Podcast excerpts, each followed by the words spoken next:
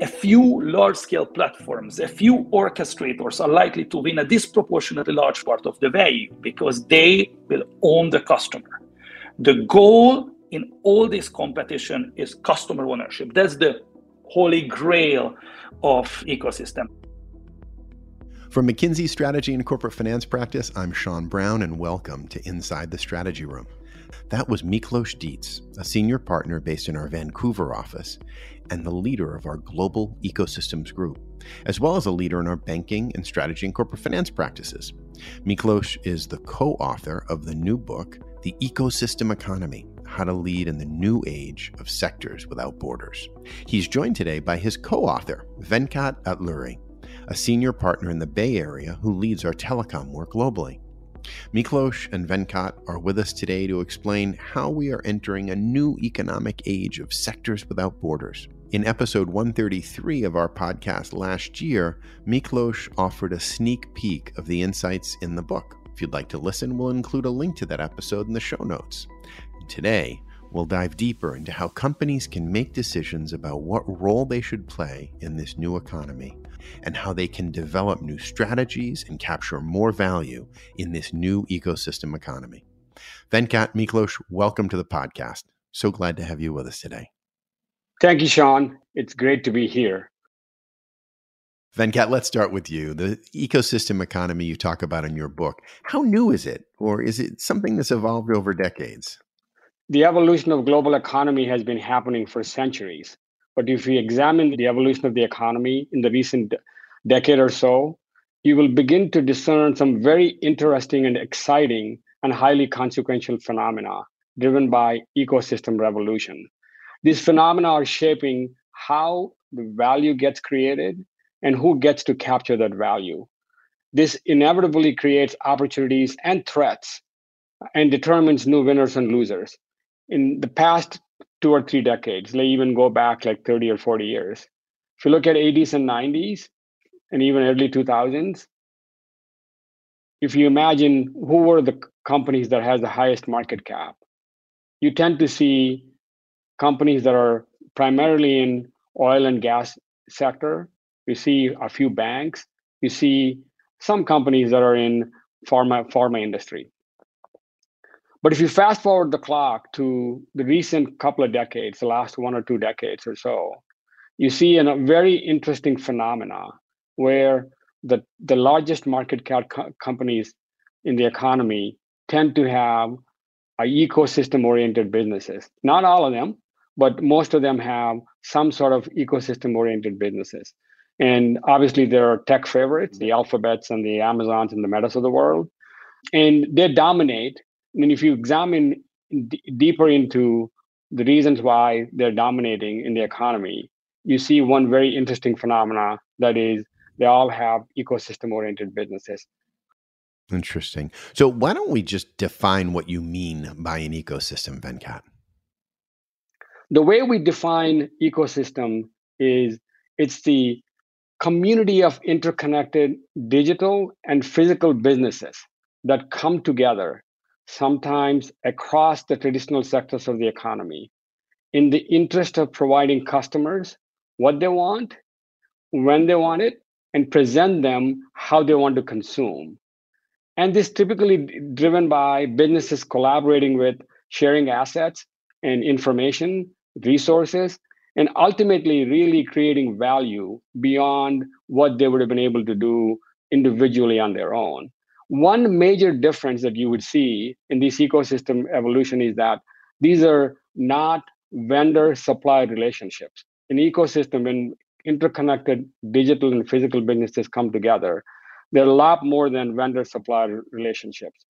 And typically, they also tend to reduce the transaction costs. And sometimes these are contractual, sometimes informal, and they tend to have some, some sort of a commercial relationship.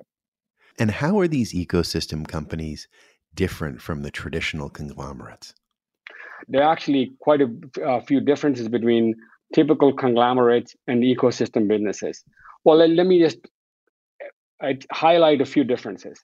Ecosystem oriented businesses typically, in most cases, start with customers customer value creation. How do we do things better? How do we create value for customers? On the other hand, conglomerates tend to have slightly a different focus. That is, how do we diversify ourselves in, in, in the model of portfolios, in the model of sometimes loosely or sometimes unrelated businesses coming together from really for the sake of diversification. Second, ecosystem oriented businesses typically gets anchored on a platform. It could be a digital platform, it could be a physical platform, and they attract and foster and develop those relationships around a platform. And you tend to see less of that in conglomerates. And third, a very interesting phenomena that you also see when you deeply examine the differences between conglomerates and ecosystems is ecosystem oriented businesses tend to expand the pie and share the pie versus as i mentioned before having more of a vendor supply relationship to really make money or create profit so you mentioned that ecosystem centric companies dominate the economy by their market capitalization. Is that partly because their model is simply more profitable than that of conglomerates or single businesses? Typically, ecosystem oriented businesses um, get to have yes, more profitability. They also create more concentration of value capture, meaning a fewer players get to capture a lot more value. And also, when you have these ecosystem oriented businesses, they also create a level of influence, geopolitical and social influence that feeds on itself. And then there are quite a, uh, a few discussions, you know, around we see, we hear about um, the unintended consequences. Some sometimes, you know, not so uh, positive consequences that that this economic economic evolution could drive. Interesting. I, first, can we please discuss what's behind the recent growth of these ecosystems? there are two major factors that are driving this ecosystem evolution. The first and foremost is unprecedented levels of acceleration of technology development. You all hear it. We are, we hear it. We you know we read it and we we, we feel it. Um, it's it it's um, not slowing down in by any means. Um, it may be slowing down in some sectors. It's accelerating in, in other sectors. But if you look at at a, at a macroeconomic economy level, the acceleration of technology development is not slowing down. And you know, we we've put a pretty um, simple measure here. If you look at number of patents filed in the last 20 years, um, there are a lot more patents filed in the last 20 years than in the history of patent filing before that. And in conjunction with that, there is a second driver that's the evolution of consumer behavior and consumer expectations. With they go hand in hand. The technology acceleration and the consumer expectations are going hand in hand.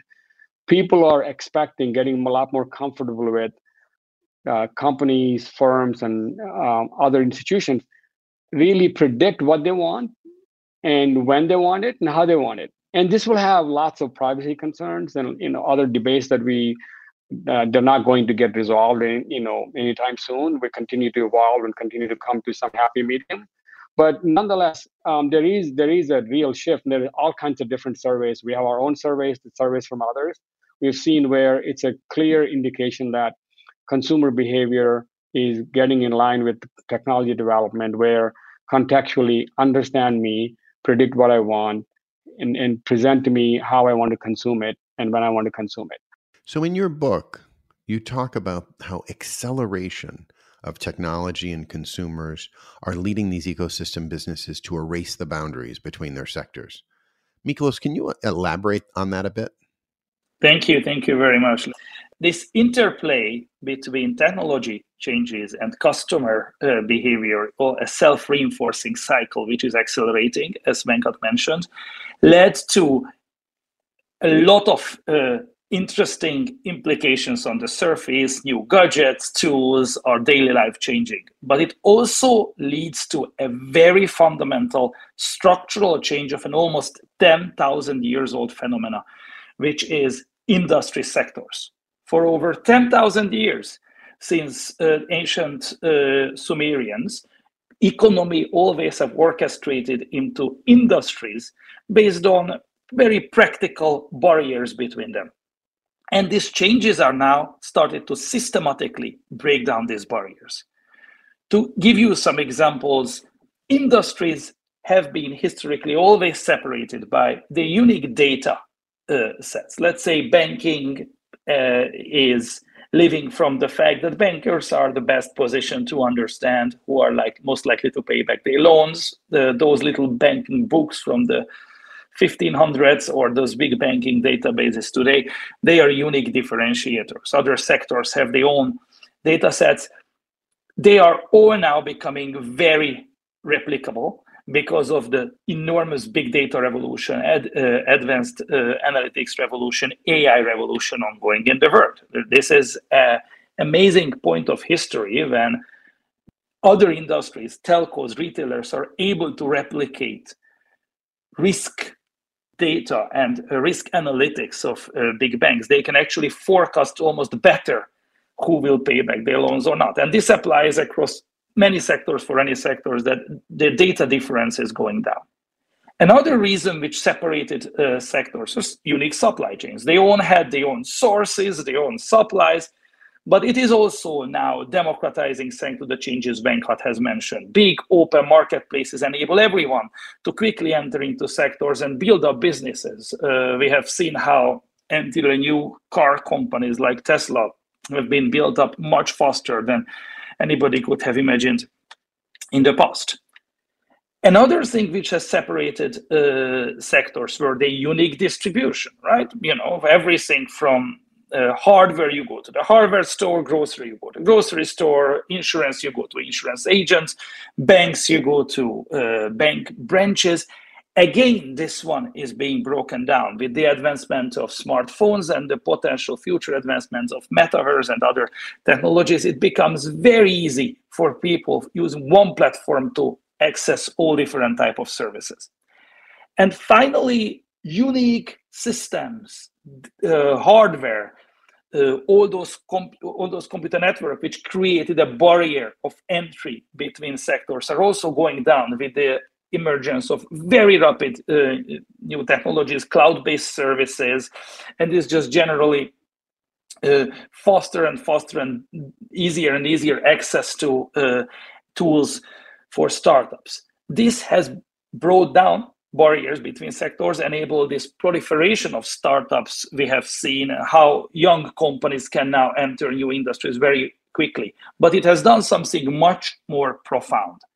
It basically as I said, broke down all the barriers which separated sectors and enabled companies to use this new word to offer cross industrial services. And this is something which customers truly love. And the moment it happened, it started a tidal wave of transformation because it turns out that all those historical sectors, which were created because those companies needed are actually not something clients liked. Thanks, Miklos. Um, it, it's really nice to hear that customers are one of the primary beneficiaries of this move toward ecosystem economies. Are there any instances, though, where customers actually need to be protected from the rise of ecosystems? And, and how are regulators responding to this blurring of industry lines? There are some sectors that you mentioned, like banking and insurance, that are currently tightly regulated due to their importance to the overall economy? Oh, this is a very fair question. Uh, there is there is no question that number one, businesses entering other sectors can sometimes have advantages, uh, and some of the advantages that they can play things differently and can even have some regulatory advantages. Now, in our experience, regulators are catching up, but also important to notice that the trend, which is essentially reorganizing the large part of the global economy across customer needs, is not something that regulators and governments dislike. On the contrary, it actually increases competition and increases the quality of services. There are markets where regulators are far more open, like China, for example. Regulators basically enable this transformation with limitless, and it was certainly much faster than it's in other markets. But in generally, we find that uh, the, the, the broad trend of being able to enter other sectors, leverage your already existing customer access in creating cost economies of scale, creating uh, advantages of data, they are so big that regulator regulators are unlikely to hijack that. Okay, so are there any industries that actually have higher barriers to entry for ecosystem players? Perhaps financial services? So I think Fun, uh, there are very little differences, I would argue. Banking had its unique distribution advantages. Those branches don't work anymore that much. Banking had all this data, where, as I mentioned, banking's data advantage came down. Banking's uh, networks, all those big legacy IT systems bank have developed now can replicate it one tenth of the cost or even provided cloud-based, usage-based patterns, which is one of the reasons why we have seen proliferation of fintechs, which of course many of them are now adjusting, but still showing the opportunities. Uh, in fact, I would argue banking is one of the most exposed for this transformation because almost anything what banking is doing is data, ones and zeros, right? Moving fact.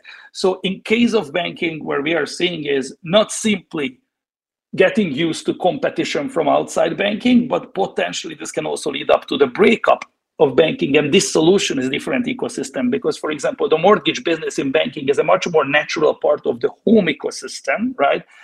While let's say everyday payments are much natural more natural part of commerce. And we already seen that in markets that non-banks are not dismantling a little bit banking and cherry picking all the profitable parts of it.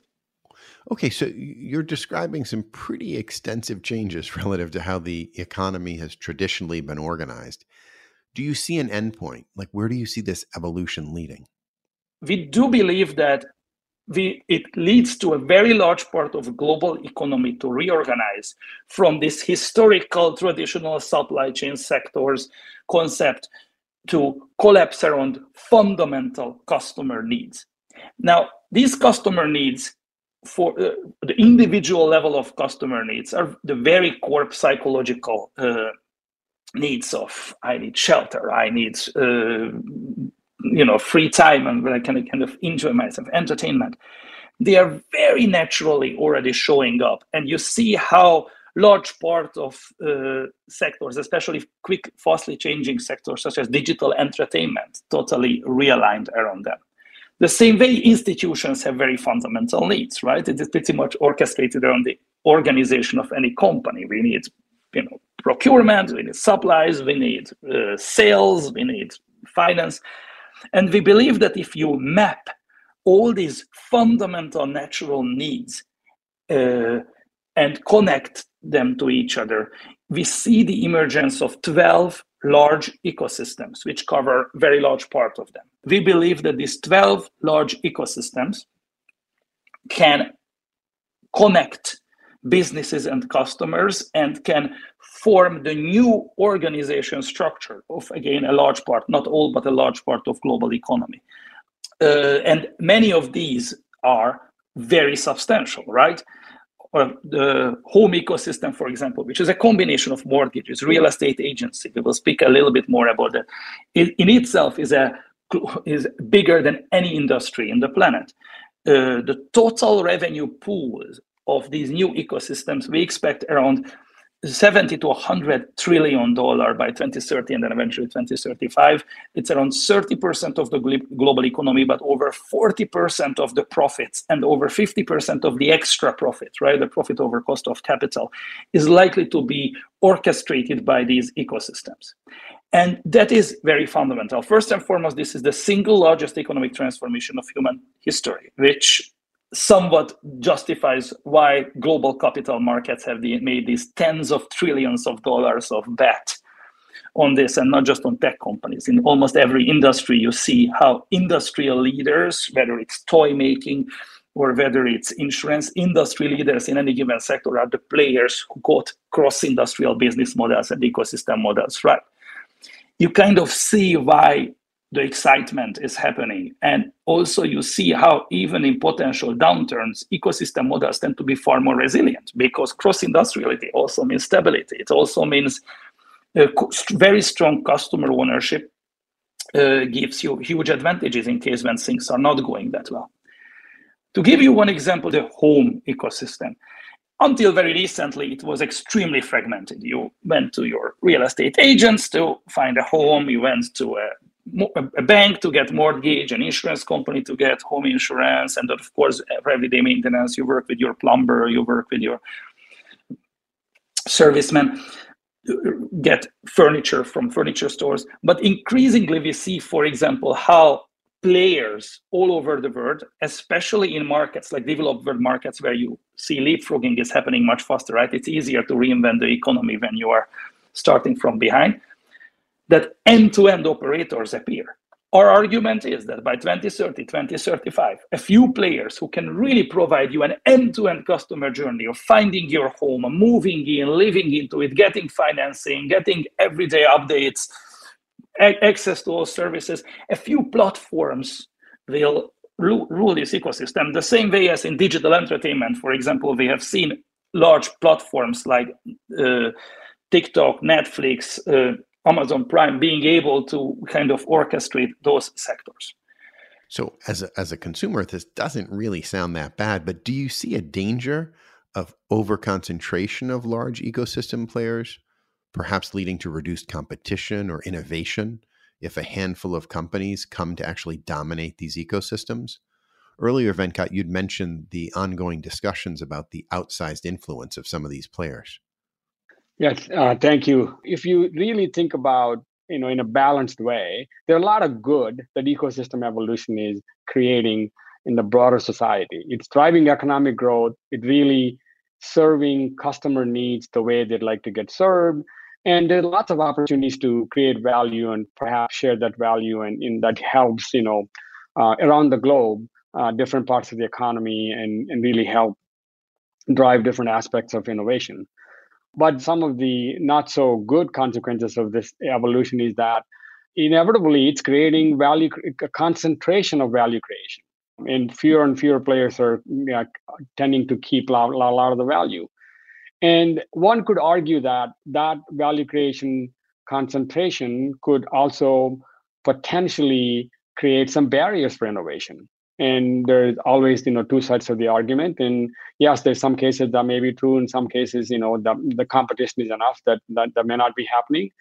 And it, as we mentioned in the, in the previously on on, the, on, on in this discussion there's also uh, the level of influence that e- these ecosystems have, ecosystem businesses have, and broader geopolitical and social and societal issues is also a cause for discussion and debate for each of these multi-trillion bubbles, there is an unforgiving mathematics. A few large-scale platforms, a few orchestrators are likely to win a disproportionately large part of the value because they will own the customer.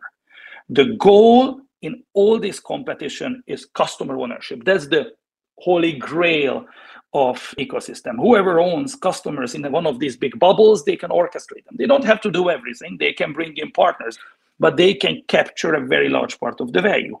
And the most important weapon in this war is data. So whoever owns the data will own the customer. Now, we are not saying that there are only 12 ecosystems. We see plenty of niche ecosystems. In fact, we are seeing a complex interplay, a juxtaposition of different levels, but it is still a very substantial transformation. But what are some of the potential hurdles in the way of this continued transformation to an ecosystem economy? And conversely, are there any factors that are emerging or that one should look for that would accelerate it? The outcome will be very heavily influenced by a bunch of factors. One of them is already mentioned. The first one is regulatory, right? So it was a great question. Obviously, regulators are influencing the outcome. And by the way, they are influencing it differently in different jurisdictions. That's one of the reasons why we see a very different speed at which certain markets are moving towards this. But we believe also the broader transformation on sustainability and environment uh, have, will have implications. And we could even see very large scale environmental pressure because ecosystems in their uh, evolution can be provide the best potential solution for uh, a true energy transformation and true uh, uh emission transformation of the planet right because there are so many sectors involved cross-sectoral solutions are actually uh, probably the way to save the planet. We could see AI uh, breakthroughs further accelerate this. In fact, true unexpectedly large AI breakthroughs could lead to not even 12 ecosystems, but just one gigantic one, which is probably the eventual end game. While things like metaverse and even human computer interfaces can also radically accelerate this process, not to mention Web Zero DeFi, cryptocurrencies, uh, or even central bank digital currencies can be another factor which shapes winners versus losers because they can totally reinvent payments and, and also the fundamental structure of many professional services, banking, insurance, again, accelerating this. Extreme cyber events may totally reshape uh, who are the winners and the losers. In case of major cyber catastrophes, we could see a move towards more traditional players, still ecosystems, but you know, a stronger uh, push towards tradi- uh, towards reliable incumbents or generally players who got cybersecurity right major transformations, asteroid mining, space-based commerce, could create entirely new ecosystems around that earth. And also the, the ongoing biological transformation or even nanotech transformation could shape that. In fact, nanotech could expand ecosystems even to very traditional manufacturing, which we believe is not the first wave of ecosystem transformation. That's more on distribution. But with nanotechs, we could see even more of this shifting. That's a pretty wide variety of factors. In um, episode 151, we spoke to Ian DeBode and Matt Higginson about the business opportunities that are going to be presented in the next generation of the internet. I'm curious about how you see Web3 affecting the ecosystem evolution. Venkat, you want to take that one? So, Web 3.0, it's a very speculative place. I don't think we know exactly how that's going to evolve.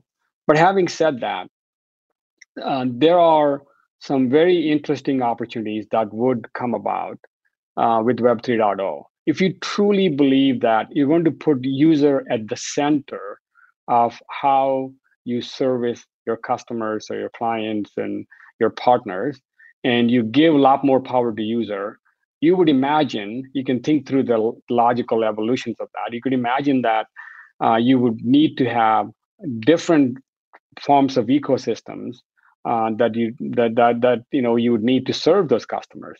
Um, so so for example, the current ecosystems of owning a software platform, owning a digital platform, and uh, giving API access to a bunch of developers and doing um, creating value that way, perhaps that would sustain. But if you put user in the middle, you may have to rethink that whole model.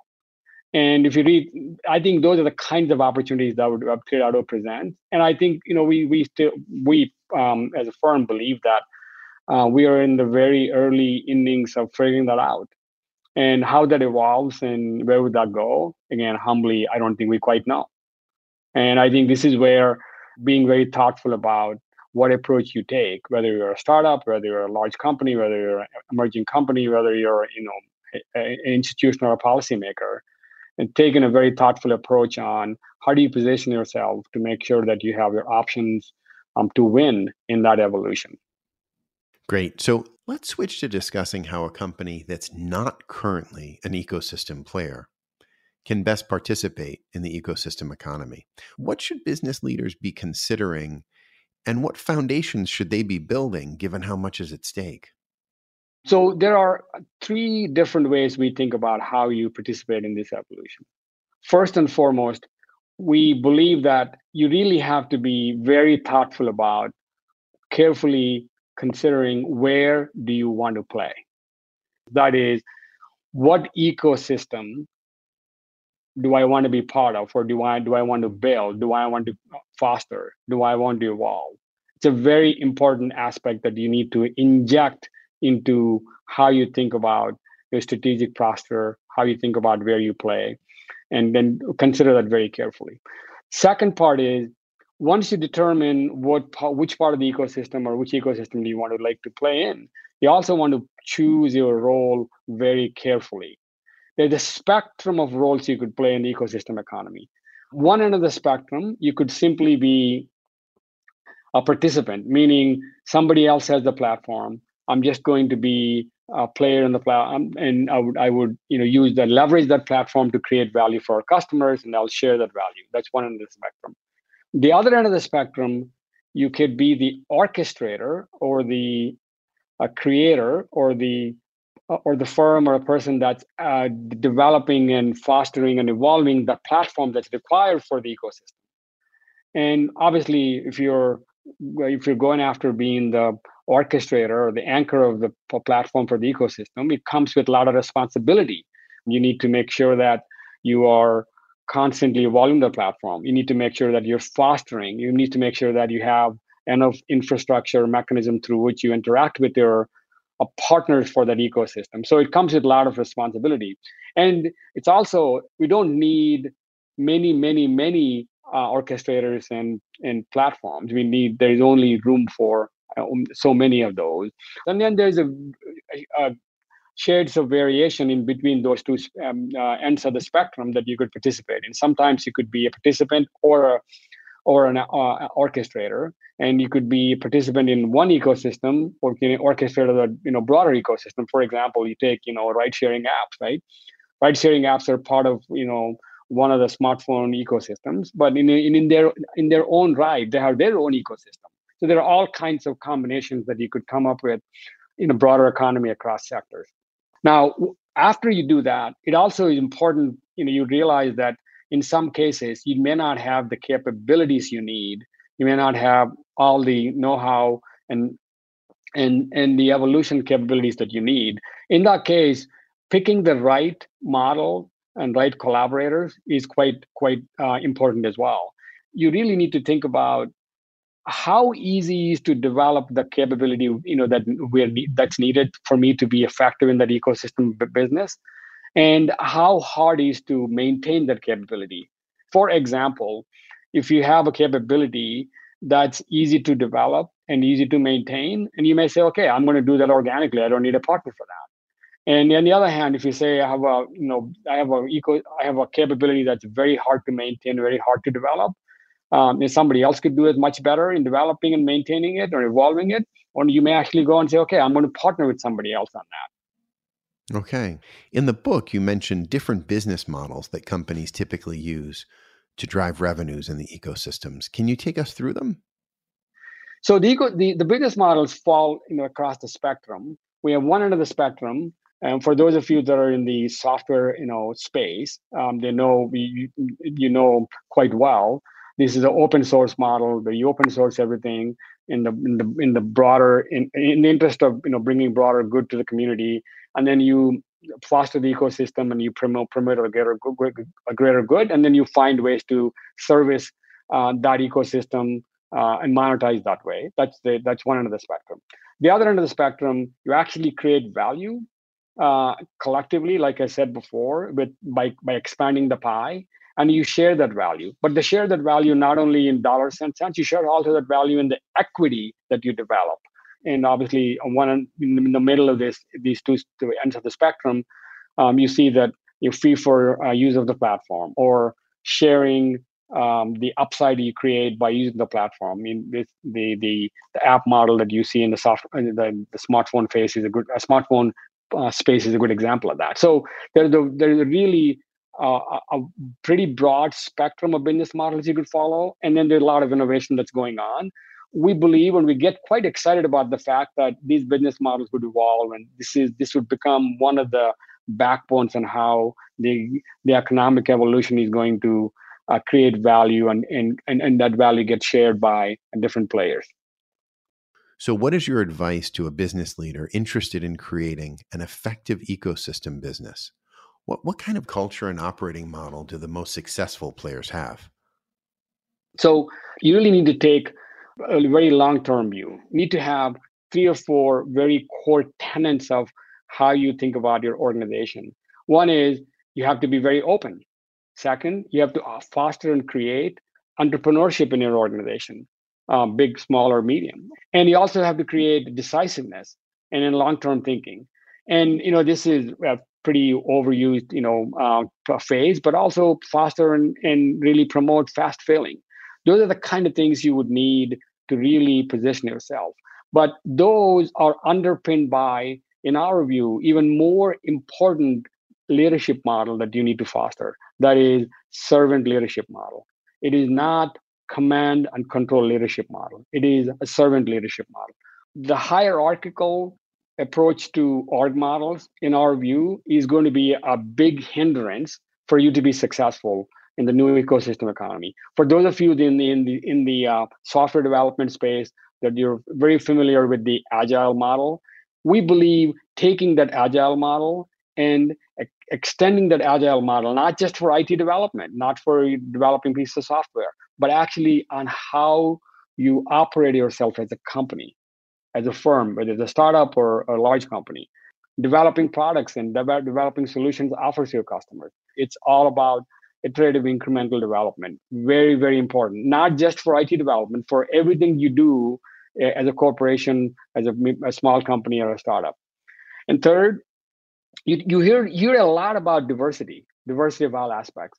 There's one key thing we go into in, we go in detail into the book is the the you you go after diversity with purpose. Go after diversity with purpose, meaning diversity of all kinds. Diversity you have to go after diversity of thought, diversity of experience, diversity of uh, background, diversity of upbringing. Diversity is hugely important, but do it in a way that it's you're you're you're taking the the breadth of how you could really leverage what diversity could do for you. And lastly, most importantly, we see in our line of work a lot of performance management aspects of how different companies you know govern themselves from a performance standpoint. Uh, and the regimented model of oh, every month or every quarter i'm going to go review how, how the teams are doing that is not the recipe for success in this in this new economy. It is really more fluid more conversational make it very informal make it more of a dialogue make it in a way that you're not waiting for months and quarters to figure out if you're doing well or not but it's a lot more iterative in a way that you're you're interacting and you're getting feedback and you're helping again going back to servant model point we made and you actually create a different culture Thank you. So, can you share any examples of companies that have successfully transitioned from a traditional industry player into an ecosystem player and, and how they actually drove that transformation? There are plenty of examples of very traditional incumbent players of different sectors working out and proving recipes of evolving into ecosystem businesses. It is definitely not hopeless. Many of these examples are global, and that's an important thing to recognize. Ecosystems is a very global phenomena, and because of the ability to leapfrog, lots of the interesting examples come from uh, emerging markets. There is also another good news, which is capital markets tend to reward not just perfection, extremely successful or dominating ecosystems, but even practical first steps. Because uh, the nice thing about building ecosystems, they are not necessarily extremely capital intensive, and even some early successes can lead to measurable improvement in customer ownership, double improvement in margin, improvement in growth, and that in turn gets rewarded and funded by capital markets. So it is possible, entirely possible, to go into a positive spiral, a self fulfilling spiral of escaping the gravity of your industry and reinvent your business model. Banking, in many ways, the lowest valued uh, sector facing the biggest fundamental challenges, that what we call the four horsemen of apocalypse from ecosystems disintermediation, disaggregation, commoditization, and invisibility. But on the positive side, there are now dozens of banks all across the world who have been proven a playbook of how to go and win in certain non-banking businesses also strengthening their core banking one. Very traditionally banks are great well positioned for example to orchestrate the home ecosystem because they are already providing mortgages. Why not provide the whole end-to-end journeys of buying and then owning a home? Banks are extremely well positioned to orchestrate all small businesses combining an already existing banking relationship with uh, administrative, tax, HR, even software provision, other type of services via building up gateways. Banks are well positioned uh, to use their rewards from the payment business to enter and become e-commerce orchestrator, even e-commerce players in some markets. There are banks over the world who, who, who've really started to move, and interestingly, in every region except Middle East, every region, the highest valued banks are the play uh, compared to their region, are whether it's price to book or price to earnings, are the ones who got some pieces of all uh, of this right. The same way in the retail industry, we see retailers, both traditional retailers and e-retailers, becoming very, very efficient, leveraging the loyalty program, turning into real uh, digital relationship with customers, entering into finance, providing broad set of services, entering and reinventing the health ecosystem, partnering with others. So overall, plenty of examples of incumbent players working this out. Well, that's very encouraging to hear. Last question for you both. Do you have any other advice for those looking to enter and win in the ecosystem economy? Rule number one when you are thinking about your customers, whether you totally want to reorganize your company or just want to be a bit more ecosystem conscious or ecosystem curious, right? Make be, be not just very focused on your customers and your partners, but try to always aim for a quantum leap of experience improvement. It's a big, big learning. Just providing customers a bunch of interconnected services doesn't mean that they change behavior. You need to give them something so meaningful, incrementally so powerful and exciting that they really are willing to consider. Once then they change, and of course they stick. It's also very powerful if you can build loops, bring your friends, network effect uh, to scale this up. Learning number two, Venkat already mentioned that choose your role very, very consciously. The truth is, in most of these multi trillion dollar large emerging new ecosystems, which are collapsing across customer ne- around customer needs, there will be room for a few major platforms, maybe global ones, a few niche ones. A lot of companies have little chance or no chance to be the orchestrator of multiple of these ecosystems or even one. And recognizing that early and maybe narrowing down or find a very important support role is important. The third one is very obvious one, and it's a word which everybody uses for a lot of different meaning platforms. The most successful business model for ecosystems is a platform business. Make sure you are setting this up, and very important, in not digitally. The true value creation ecosystem is online to offline. Capture both of these universes and combine them. The fourth one, Venkat also mentioned, but very, very important True ecosystem partnership is very different than a vendor supplier market marketship. Every company has an ecosystem of suppliers, sales partners, distributors. It's okay, let's keep them, but don't confuse them to true value sharing type of partnership with ecosystem requires. In case of this is basically you grow the pie together.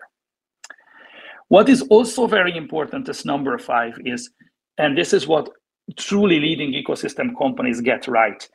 Uh, true understand where are the true leverage points, the chakra points of customer value chain. The art of an ecosystem orchestrator or an ecosystem winner is not to do everything for the customer, right? Most elements of the customer journey has very little value add.